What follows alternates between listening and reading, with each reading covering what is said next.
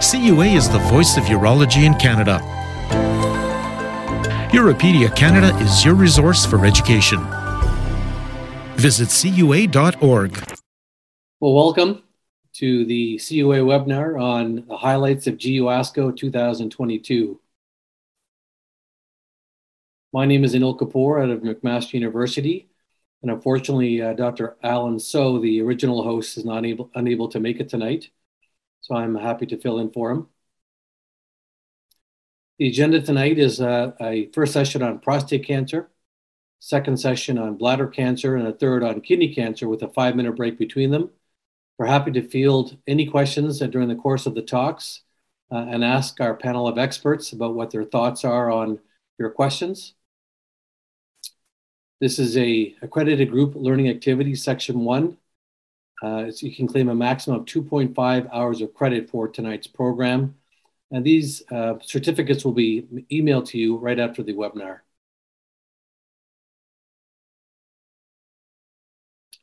We'd like to uh, thank our sponsors for tonight's program. The gold sponsors are Astellas, Janssen, Bayer, and Pfizer. And our silver sponsors are AstraZeneca, Merck, Azi, and Seagen. By the end of the program, participants will be able to review updates in prostate, bladder, and kidney cancers, discuss new developments aimed at improving patient care, and engage in discussion with leading experts and peers through this program.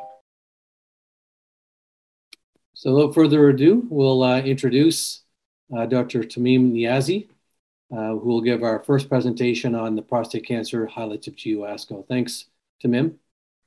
Uh, thank you, Anil. I'll just uh, share my slides. Please give me a heads up if my slides work. I'll be discussing two abstracts uh, from ASCO prostate session, and these are my disclosures.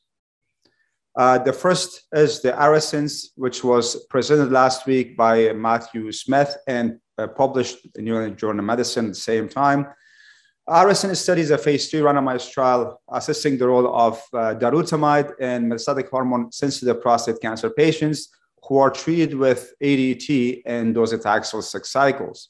The primary endpoint was primary uh, overall survival, and secondary endpoint time to CRPC, time to pain progression, uh, symptomatic escalated event, as well as time to new um, antineoplastic therapies. Over 1,300 patients were randomized in this study, again, with an ECOG 0 or 1. Looking at baseline demographics and disease characteristics, as you can see here, pretty balanced between the two arms. Just to focus on two things in this um, uh, table. One, that um, patients were allowed or eligible if they had metachronous uh, um, um, HSPC, meaning that they have had local therapy in the past and they progressed to metastasis. This was about 13% of the patients you can see here. And then also a majority of the patient, 86% of the patient had de novo metastasis. And looking at this uh, part of the table, again, majority of the patient had either bone metastasis or visceral metastasis. Again, they allowed non-regional lymph node metastasis, but only 3% of the patients had that. And again, they have not defined how many of the patients with bone metastasis had low or high volume disease.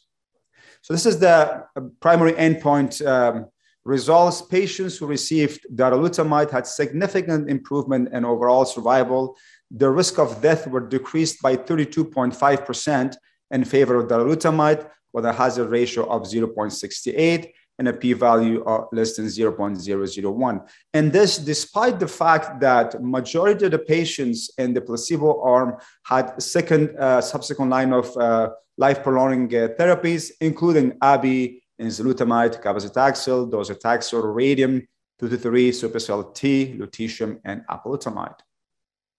Looking at this graph, overall survival with respect to subgroup analysis, every group, subgroup uh, benefit from the addition of darolutamide, focusing more on patients who presented de novo metastasis, as you can see here in one, or the patients who actually had local therapy and progressed uh, to metastasis, they also benefit from the addition of darolutamide. Looking at this in graphically, as you can see here, patients who had de novo metastasis has a ratio of 0.71. Patient who had um, metachronous or uh, recurred to metastasis after local therapy has a ratio of 0.61. Secondary endpoints, especially time to CRPC and time to pain progression, significantly improved with a hazard ratio of 0.36 and 0.79. Looking at adverse events, again, as you can see here in both arms, adverse events of any grades were pretty similar across the two arms. And this basically is uh, almost a replicate of what we saw in the Aramis, not much different compared to the placebo.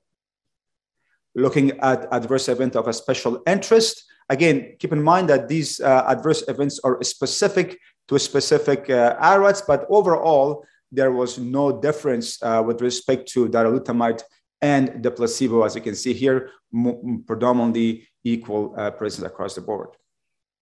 So the conclusion of the study was that darolutamide in combination with ADT and docetaxel significantly improved OS compared with ADT and docetaxel in patients with MHSPC.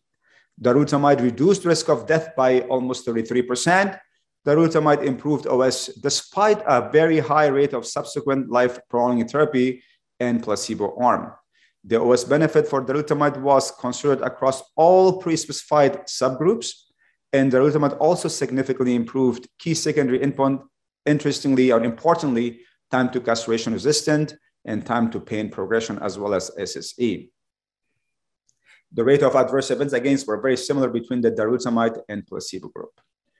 So moving on to the next abstract, the effect of uh, prior docetaxel on efficacy and safety on apalutamide and ADT in MHSPC. This is a Titans post hoc analysis. We'll review this and we have a few slides to discuss the two together at the end, time permitting. So again, just to a refresher, as you all know, Titan was a phase three randomized clinical trial of over 1,000 patients randomized uh, two to one uh, apalutamide versus um, placebo for patients with MHSPC and ADT. Again, the primary endpoint or the, the dual primary endpoint was overall survival and RPFS and a panel of secondary endpoints. This is the graph of the long-term uh, results that was presented by uh, Kim Chi. Again, um, apalutamide significantly improved uh, overall survival uh, for patients with MHSPC who are on ADT. So in this study, uh, the objective of this study was to assess outcome in patients who have had received docetaxel prior to starting uh, apalutamide and ADT in this study. Keep in mind that Titan did allow prior uh, docetaxel as long as docetaxel finished less than two months of the randomization. And again, this post hoc analysis of the RPFS was done during the first interim analysis and the OS, time to PSA progression, and PSA nadir less than 0.2 was done at the final analysis. And the overall APA group, as you know, was 524 patients, and 58 of those received docetaxel, which is 11% of the patient received docetaxel in the APA arm. And looking at uh, the patient characteristic at, or disease characteristic uh, for the patient who have received docetaxel and who did not, as you can see here, interestingly, that majority of the patients who received docetaxel had higher Gleason score, as well as high volume disease, looking at 76% compared to 60%, as well as uh, visceral metastases were more often this patient, and more than 10 bone metastasis was higher, 60% almost to 40%. So again, keep in mind it's a smaller study, just uh, hypo, more a hypothesis generating. The result of this study was that in the overall APA treated population and a subset of patients with high volume disease, the RPFS, overall survival, time to PSA progression, and the depth of PSA response response to less than 0.2 were similar in the patients who have received docetaxel or who did not receive docetaxel. Again, patients with low volume were very small, again, less 11 patients, so that they cannot make major conclusion from that. But from the high volume patients, the outcomes seem to be equivalent. Looking at this graphically, as you can see here, these two graphs are pretty much superimposable. Looking at overall survival, time to PSA progression, as well as well as confirmed PSA less than 0.2 uh, the, uh, for patients who have received docetaxel in the, in the past or less than two months prior to randomization had no difference. So again, the conclusion of uh, post hoc Titan study was that in the overall APA treated Titan population, with or without match baseline disease characteristic, with or without high or low volume disease, the clinical outcome with APA plus EDT were similar regardless of this patient receiving docetaxel, suggesting that docetaxel did not add to them. So that being said, so let's wrap up these two abstracts together to look at um, ARASENS' final conclusion was that darolutamide in combination with ADT and docetaxel should become a new standard of care for treatment of MHSPC patients. While the post hoc analysis of Titan, also a small study, keep in mind as a post hoc, says that um, the Titan showed that uh, prior use of docetaxel did not add to um, apalutamide for patients with MHSPC. So that being said, again, Titan is a post hoc analysis. It's a small study, a limited number, um, and that um, uh, the, the, the main practical point is that uh, triplet therapies for MHSPC, given the PEACE 1 data and now the ARASENS, probably is becoming the new standard of care. Is it the newest center of care for all patients or only high volume patients? That's the question that we, that we probably need to, uh, to the answer. Looking at the graph of ARASENS, as you can see, significant improvement in favor of um, darolutamide looking at uh, PEACE 1, all patients together, there was significant improvement as well. But PEACE 1 also presented last ESMO uh, the difference between low volume and high volume disease. As you can see here on the left hand side, the high volume patient did benefit significantly. Again, as you can see here with a significant p value uh, and a very important hazard ratio. Looking at uh, low volume disease, this is the question is it because this is going to diverge more. The hazard ratio is 0.83, but the p-value is not significant. Is it too early to analyze this or there is no difference? Uh, this is going to be, I think, presented again either uh, next year ASCO GU or ESMO. So this is for low volume, not much data with the PEACE one, and for high volume is the same thing as uh, what we see with uh, ARASENS. And again, this question was brought up at, um, at, As, at ASCO GU last week uh, uh, to uh, Matthew Smith, and he um, did tell, uh, tell us that uh, the analysis of low volume versus low, high volume is in the process of being done, and they have a subsequent publication that's coming in. So at the end, to conclude these two studies, I think triplet therapies is the new standard in high volume uh, hormone sensitive prostate cancer patients. For low volume, I think we need to wait for the updated result of the PEACE one and the analysis that's ongoing with um, ARASENS to come up. That's my, and also, I think that's what I said. This is my last slide. Get back to you. Dr. Niazi, thank you so much. That was a great presentation. And I think there's some discussion points we would like to go through at the end of uh, the prostate cancer session about whether all high volume prostate cancer patients should go on triplet therapy or not. Um, and um, I have my own thoughts on that. But let's save it for the for the question period at the end, and uh, let's go on uh, to Dr. Krista Noonan, uh, who is a, uh, medical oncologist at the BC Cancer Agency. So, Krista, uh, Dr. Noonan, thank you very much for presenting to us today on prostate cancer GU ASCO highlight. Thanks so much. Um, here are my disclosures.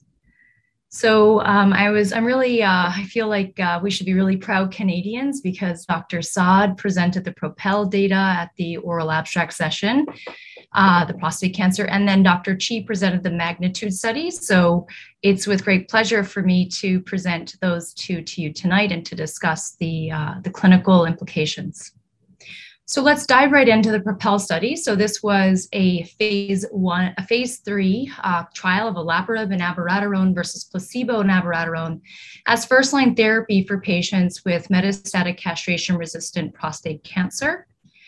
By way of background, we're all familiar here that the median survival is about three years when you look at the first line MCRPC clinical trial setting.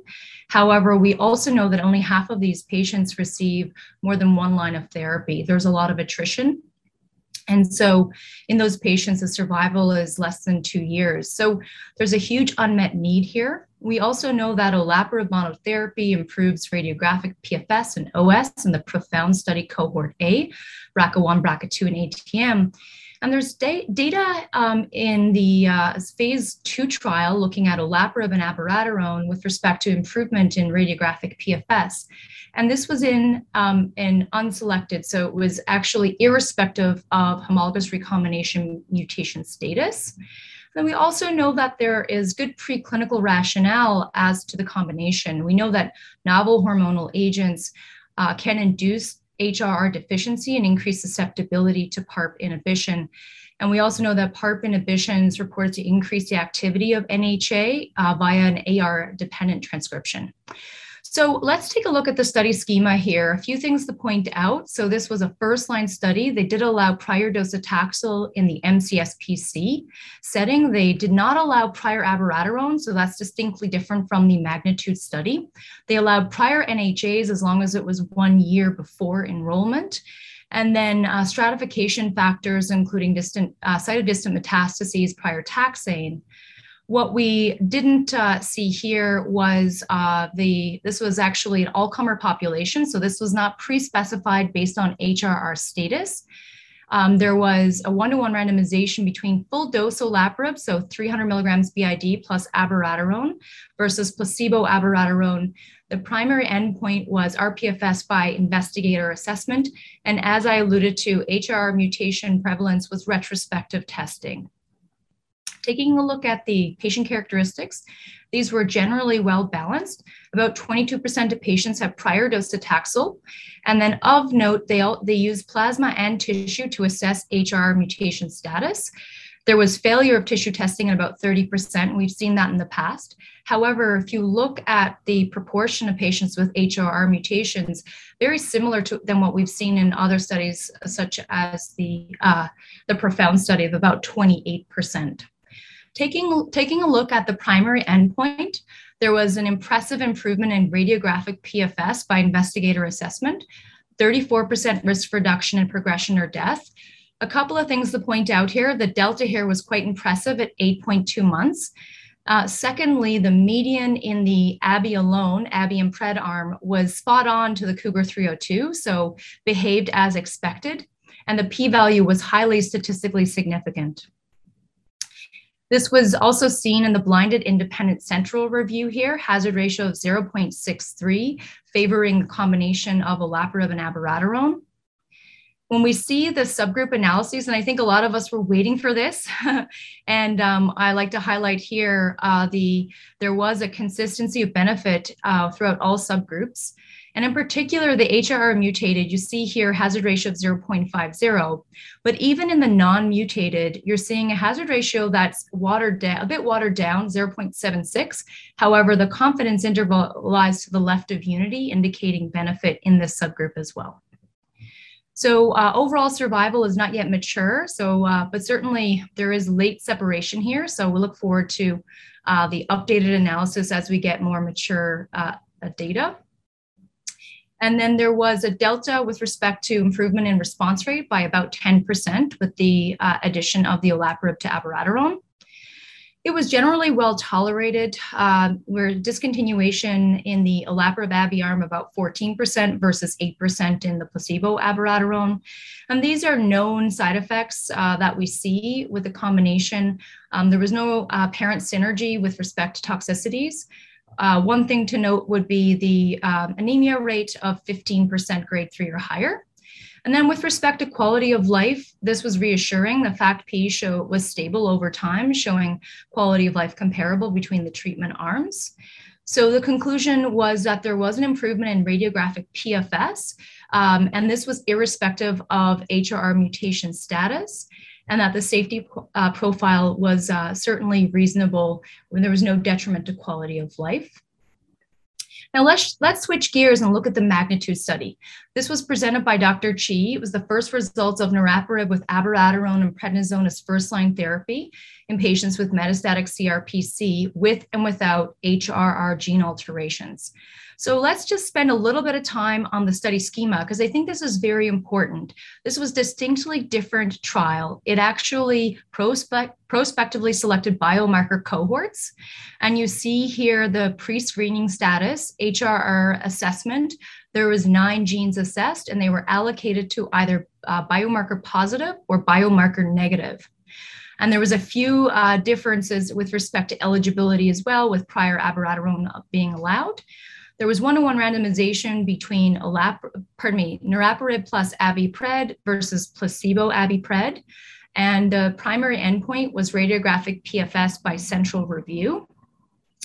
There was an, a pre-specified early futility analysis in the biomarker negative group. And you can see here, these patients, actually, there was no benefit from the in the niraparib plus abiraterone, and therefore the study had stopped enrollment of this subgroup. They continue with the biomarker positive, and you can see here there's generally a good balance between the two arms. A couple of things to point out. Number one is that there were higher rates of visceral metastases in the niraparib Abi arm. And then there were a higher uh, proportion of ECOG zero patients in the placebo Abi arm. And this may bias against the niraparib arm. Taking a look at the primary endpoint, this is the BRCA1, BRCA2 mutated, and you can see here there was statistically significant clinically meaningful benefit in the radiographic PFS with niraparib added to abiraterone prednisone, median of 16.6 months versus 10.9, hazard ratio of 0.53, and similar when looked at by investigator. If you take a look now at all HRR biomarkers, so adding in that extra seven um, alterations, you're seeing here uh, a bit of watering down of effect the hazard ratio of 0.73. And uh, certainly the delta is not as impressive here, 13.7 versus 16.5 there was um, uh, you know consistency of effect i would caution in making any um, conclusions about this small subgroup um, however, you take a look here at the other HRR hazard ratio of 0.99. We are yet to see a gene by gene analysis of this. Um, and then overall survival was not yet mature. Interestingly, there was a near doubling of response rate in the all HRR patients, as well as the BRCA1, BRCA2 mutated patients. Pretty impressive. And the health related quality of life was maintained uh, with the combination by FACT-P and quality of life, uh, you know, when you look at this, the uh, treatment related AEs, they were as expected, mainly hematologic as well as GI. Um, and take a look at the grade three or higher uh, anemia rates was close to 30%, but generally manageable with transfusions and supportive care. So, in summary, there was improvement in radiographic PFS uh, in the biomarker positive population, but not in the biomarker negative population. You're seeing, um, you know, a high, a more impressive hazard ratio if you look at the BRCA1, BRCA2 versus the all comers. So, 47% versus 27% radiographic PFS improvements there. So in conclusion, um, this, the, this study supports the testing of HRR when you're trying to select uh, who will benefit from niraparib plus abiraterone and prednisone.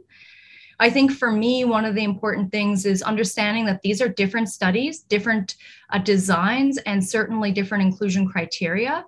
So it's very challenging for us as a community to do any direct trial comparisons between these two studies. The other thing to note is we don't really know the BRCA subgroup in the PROPEL, so we certainly do need that data moving forward. I think the author should be congratulated for showing impressive uh, radiographic PFS with the PARP inhibitor and ARSI combinations. OS data is readily awaited. I also await a gene by gene analysis of outcomes, as well as wonder whether the prolonged treatment with myelosuppressive drug may impact the tolerability of later lines of therapy. And the other question is, does is this study relevant? And I think given our low rates of intensification um, uh, with ARSIs and docetaxel in the MCSPC setting, I think it's currently still relevant. Hopefully, moving forward, though, we can improve as a community in the intensification of these patients. And also, finally, just to keep an eye out for the Amplitude study uh, that's currently enrolling with niraparib, Abi, TALAPRO-3. We're moving things earlier in the MCSPC setting. So we'll have more, more data forthcoming. And um, with that, I will hand it back over to, uh, to, I think, Ricardo, you're up next. Thanks. Thanks, Dr. Noonan. That was fantastic. And uh, indeed, we'll pass it on to Dr. Uh, Rendon. There's already a few questions coming in, and uh, We'll take them after Dr. Rendon's talk. Uh, as you know, Dr. Rendon is a uro-oncologist at Dalhousie University. Uh, thank you, Ricardo, for presenting today. So um, uh, thanks for uh, for the introduction. So uh, those were the important abstracts that were uh, presented during the ASCO GU. So I'm going to discuss a couple more that we thought were relevant but are definitely not going to be practice changing. Um, so the first one is the PRESIDE trial. So basically, the PRESIDE trial is a trial where patients are have um, uh, are taking uh, enzalutamide, and then they progress on enzalutamide, and they go on to continue on docetaxel with or without enzalutamide. And um, so let's talk a little bit about the design. So basically, these are patients who had uh, metastatic castration-resistant prostate cancer uh, who had not received chemotherapy and were not particularly symptomatic. They had a period one open label uh, phase where they followed them for about three months.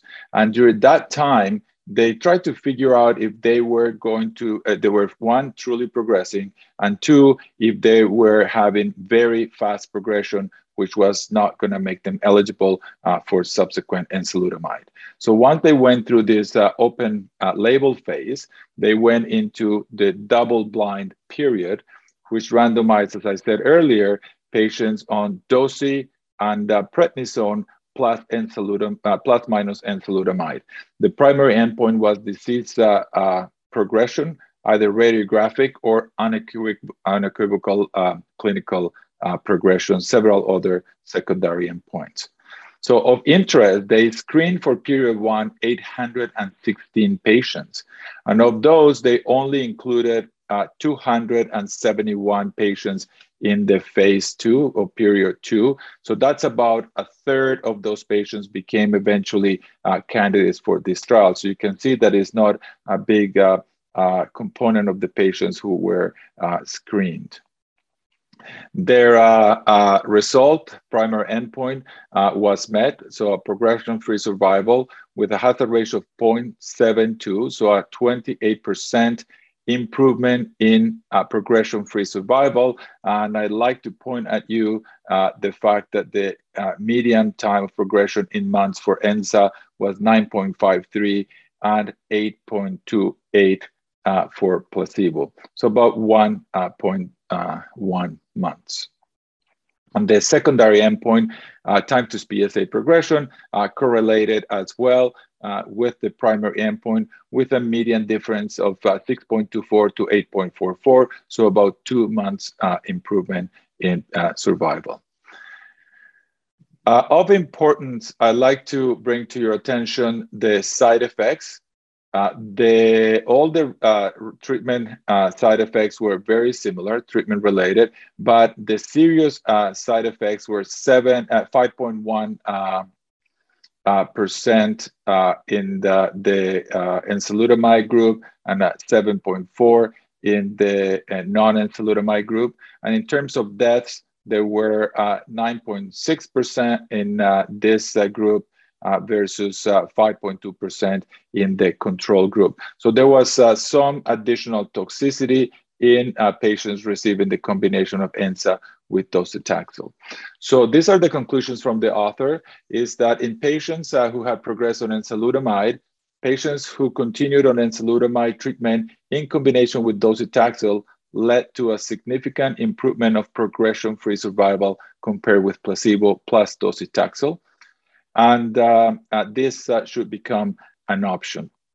So a couple of things that I'd like to bring up. Uh, one is, uh, yes, it was a significant improvement. It's definitely a statistical improvement of about 28% PFS reduction. What's to be questioned is this clinical um, difference with a month, one month uh, progression-free survival difference. And the other thing that we saw is that there are some added side effects. And when we look at the different subgroups, uh, we can see that patients who actually had uh, soft tissue metastases or soft tissue and bone metastases actually did better than patients who have bony metastases. So definitely not an option for patients with uh, bony metastatic disease. So this is uh, uh, the first uh, trial um, so the second trial is the ACDC uh, radical prostatectomy trial. So it's led, led by uh, Neil Fleshner and a lot of uh, uh Canadian investigators, as uh, you can see there. So the primary objective is uh, to compare the pathological complete response or minimal residual disease response after neoadjuvant treatment with uh, leuprolide and abiraterone with or without cabazitaxel in high-risk localized uh, prostate cancer patients. So this is the study schema. Uh, first of all, I'd like to point at you that the high-risk definition was patients with a PSA of more than 20 or a Gleason score that was at least eight in at least two cores positive for uh, tumor, or a PSA, uh, uh, a Gleason of four plus three with a combined PSA of more than 10 with at least three cores. They had to be candidates for surgery. And as I mentioned earlier, uh, the patients uh, were randomized to either leuprolide and abiraterone plus minus um, um, cabazitaxel. And we were looking uh, at a, a, complete response and minimal res, uh, uh, residual disease. So these are the characteristics here on the left of, of the patients uh, that was very uh, similar. And on the right, you can see that there was no difference in complete responders or the combination on complete response and minimal residual disease. The only thing that they were able to see is the patients who had chemo uh, had less negative margins and they had a higher, uh, so a, a lower uh, nodal uh, positive uh, disease. In terms of safety outcomes, uh, they saw more deep vein thrombosis and pulmonary embolism in the patients receiving ABI and chemotherapy. So they concluded that there was no significant benefit from adding uh, cabazitaxel to those patients receiving abiraterone um, in, um, uh, uh, before they undergo um, radical prostatectomy. So takeaways from this is uh, one is uh, we have seen this in several uh, trials now in neoadjuvant uh, trials that thromboembolic prophylaxis is recommended for patients in neoadjuvant trials. We're seeing the same thing in the uh, Proteus trial uh, using apalutamide and uh, leuprolide. And the other thing is maybe when we look back at the characteristics of the patients, um, they did not have, they have uh, high risk disease, but not very high risk disease. So maybe it makes more sense to uh, uh, do this trial again in patients with very high risk disease where chemo uh, might be more uh, effective. So these are uh, the two trials that uh, I was presenting today. So we were waiting uh, for these trials, but uh, clearly uh, not practice uh, changing. Thank you.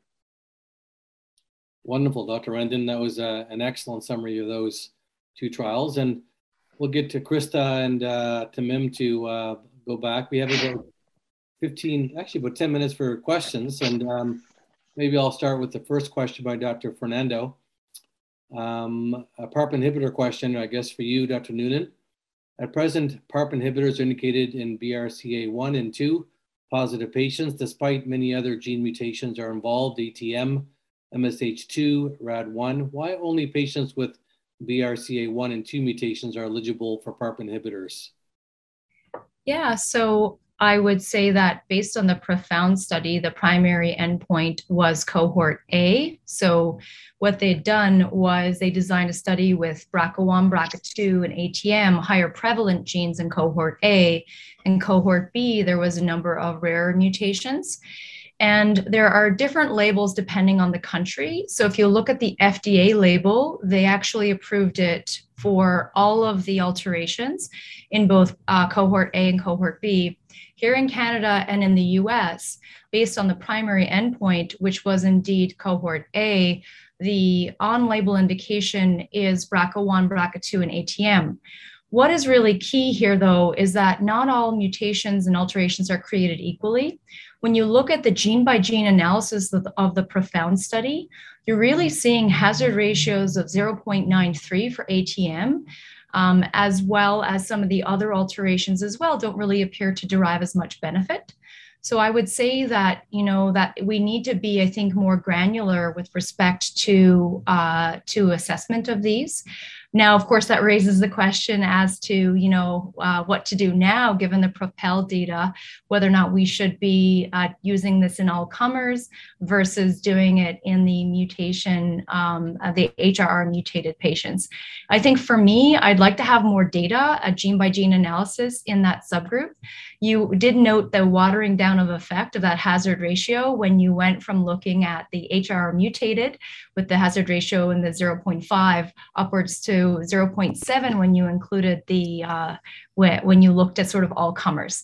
So for me, I think um, you know I'm more inclined to use it in the HRR mutated population of patients, but I'd certainly be interested to hear what uh, what uh, your thoughts on this are as well. No, I, I mean I personally would agree uh, that uh, those are the patients that would benefit, and but as you mentioned, it would be nice to see an overall survival and uh, there's some, uh, whether this is going to come to prime time anytime soon really remains to be seen. Dr. Rendon and Dr. Niazi, do you have any comments on that? Uh, uh, no, I, I fully agree with uh, with Krista, so not much to add. All right, another question we have here is, do the results of the PROPEL and MAGNITUDE studies change how you will select ARAT chemo and metastatic CSPC? i.e., earlier in the disease trajectory? I, I like this question because uh, I'd like to see how you're going to answer that one. Krista? yeah, I mean, I think for me, I um, I like to use you know the level one evidence to uh, to inform my practice. And I think Tamim did a wonderful job looking at the triplet with the darolutamide and docetaxel uh, certainly, I think it's com- going to be compelling for us to be using triplets in the high volume population of patients. But I also, my last slide did allude to the fact that, that this actually is being looked at the combination of an ARPI plus PARP inhibitor in the TALAPRO-3 as well as the amplitude studies. So that's one of the things that I'm actually doing is we're screening for patients for those for the amplitude study uh, and uh, trying to enroll to that. So that would be, I guess, hedging my bet with a clinical trial first, and then um, of course using triplets in the high volume population. Um, but I think the take home message here is you always want to use your best drugs first. You don't because you know there is going to be attrition over time. Um, so I think that's really key is for us as, as a community to improve uh, the treatment of MCSPC. I 100% agree with that. Can I? I think it'd be it's worthwhile to get tailored therapy for these patients by doing their genetic testing early on. So in Ontario, we're funded to do genetic uh, uh, testing or um, mainstreaming uh, for patients with any patient with metastatic prostate cancer, uh, even high risk patients going for radiation or surgery are candidates for the testing. And, and that would help us tailor the appropriate therapy for these patients. I think that's very important. So, you know, what, how would you select for ARAT and chemo and metastatic CSPC? They should get genetic testing right away and then tailor the therapy accordingly. Dr. Niazi, Dr. Rendon, any comments on that? Um, no, I, I no, I, I, was I had more comments about the the using uh, more more about the ARASENS than than this, but definitely. So we we we screen all our patients uh, here. We do uh, somatic testing in all our patients uh, to determine uh, what treatments to do. As uh, we learn more from clinical trials, and uh, from biomarkers, we'll be able to start to use at earlier stages. Right now, the only time when it actually changes what we do is uh, just about patients are going to develop metastatic CRPC. And same thing uh, as uh, uh, Krista mentioned, we have patients with high volume, we screen them for amplitude. And if they turn out to be negative and they're high volume disease, then I have a discussion with our medical oncologist to try to um, push for triple therapy since PEACE 1 now that we have ARASENS, I think I probably will have an easier time with the medical oncologist to give chemotherapy for high volume patients. Let's talk about ARASENS for a little bit. That, and uh, uh, I think there's a question from Dr. or a hand up from Dr. Jundi. Dr. Jundi, your hand is up. If you have a question, just type it in and we're happy to answer it. Dr. Kassouf um, has a um, uh, commentary, adding darolutamide to ADT plus chemo is beneficial as per ARASENS. It does not answer the question if we need to add chemo to ADT plus Daro. I think that's um, uh, kind of the big discussion point is, uh, Tamim, uh, is does, do all patients need chemotherapy? All the high risk patients? Do you think that we should change our practice now, as per PEACE 1, as per ARASENS, that patients who have de novo metastatic hormone sensitive prostate cancer should they all go on triplet therapy um, directly to the medical oncologist to go on uh, chemo with uh, the ARAT? I think I've heard some uh, discussion that the main thing is the ARAT. The patient should go on the ARAT uh, with the ADT. And then the chemo, we have to select out the correct patient, the correct high risk patient. What are your thoughts on that, Tamim? And I agree with you, uh, Anil, and also with uh, Wasim. Uh, looking at um, uh, Titan's post hoc analysis, that was exactly the question that does, does chemo add to everybody? And they used the very high volume patients, more than 10 metastases. So again, post hoc analysis and then comparing ARASENS and PEACE 1, I think not all high volume patients. I mean, if you look at CHAARTED uh, definition of three plus one, probably not those, but uh, patients who have really high volume and uh, high PSAs and high Gleasons, I think those patients probably will benefit from triple therapy given these two data. I think these patients should be discussed at a multidisciplinary clinic with medical oncologists, radoncs, urologists together. And uh, I would be proponent of patients who have less than five metastases to go on our Canadian PR20, of course. And then for patients who have more than five and to be discussed for triple therapy.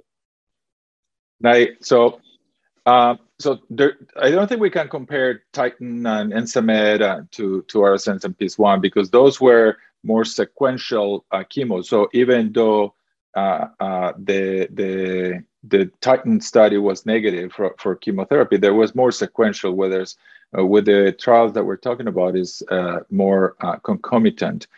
On the other hand, I completely agree with that fact that we have proven that when you are giving chemotherapy to a patient, they should be receiving an ARAT.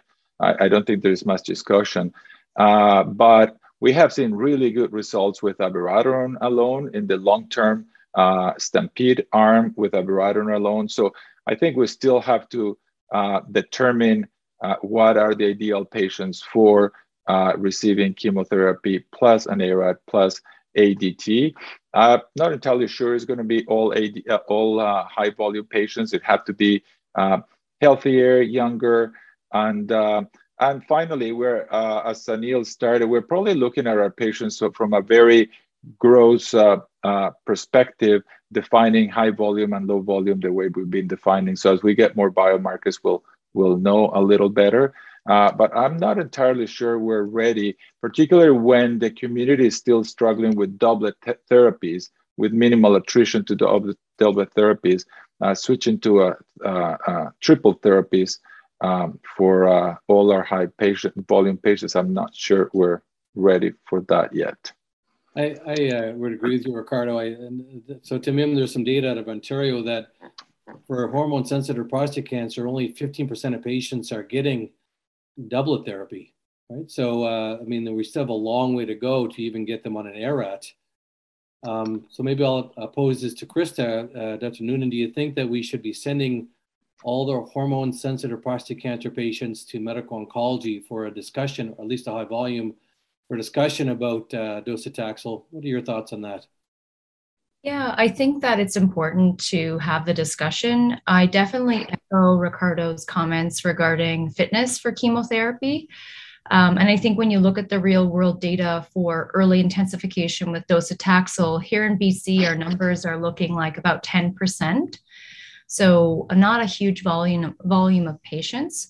So, but I think it does warrant a discussion. I think, you know, we all know that prostate cancer is a team sport. So, really critical to have those conversations um, and critical to define the subgroup that's deriving benefit. So, I look forward to the translational uh, aspects of the studies as well.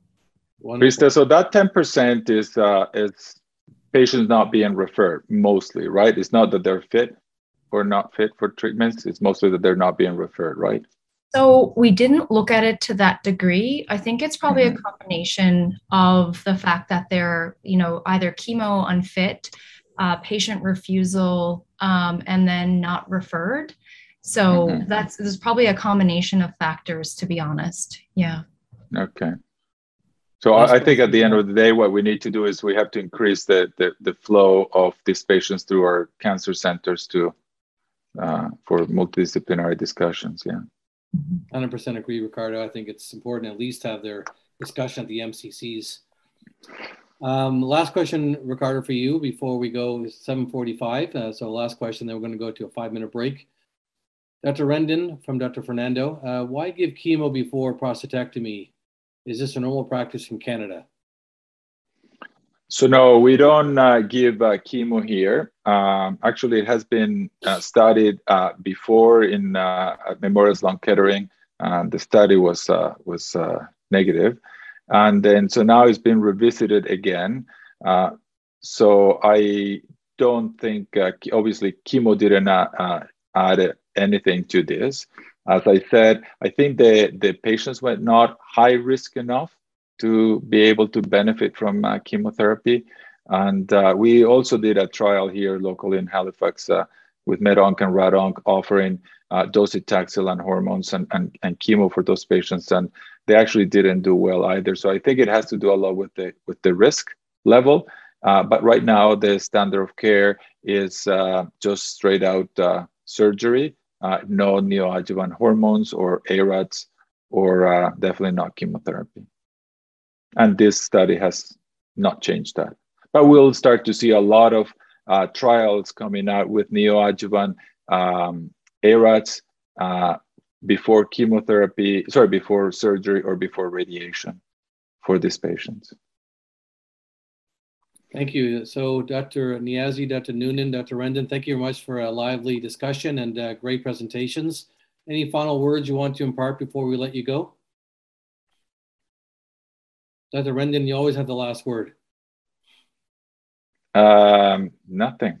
Okay, that's the first. No, I, I no, it, I, I think it, it was exciting. We're uh, waiting for these trials, and uh, it's uh, it's exciting to see the field moving, and it's going to continue to move. It's actually getting very difficult to stay on top of of uh, of this. It's getting more and more difficult. So I think this is a very uh, very helpful event for all of us to try to stay on top of uh, the recent changes.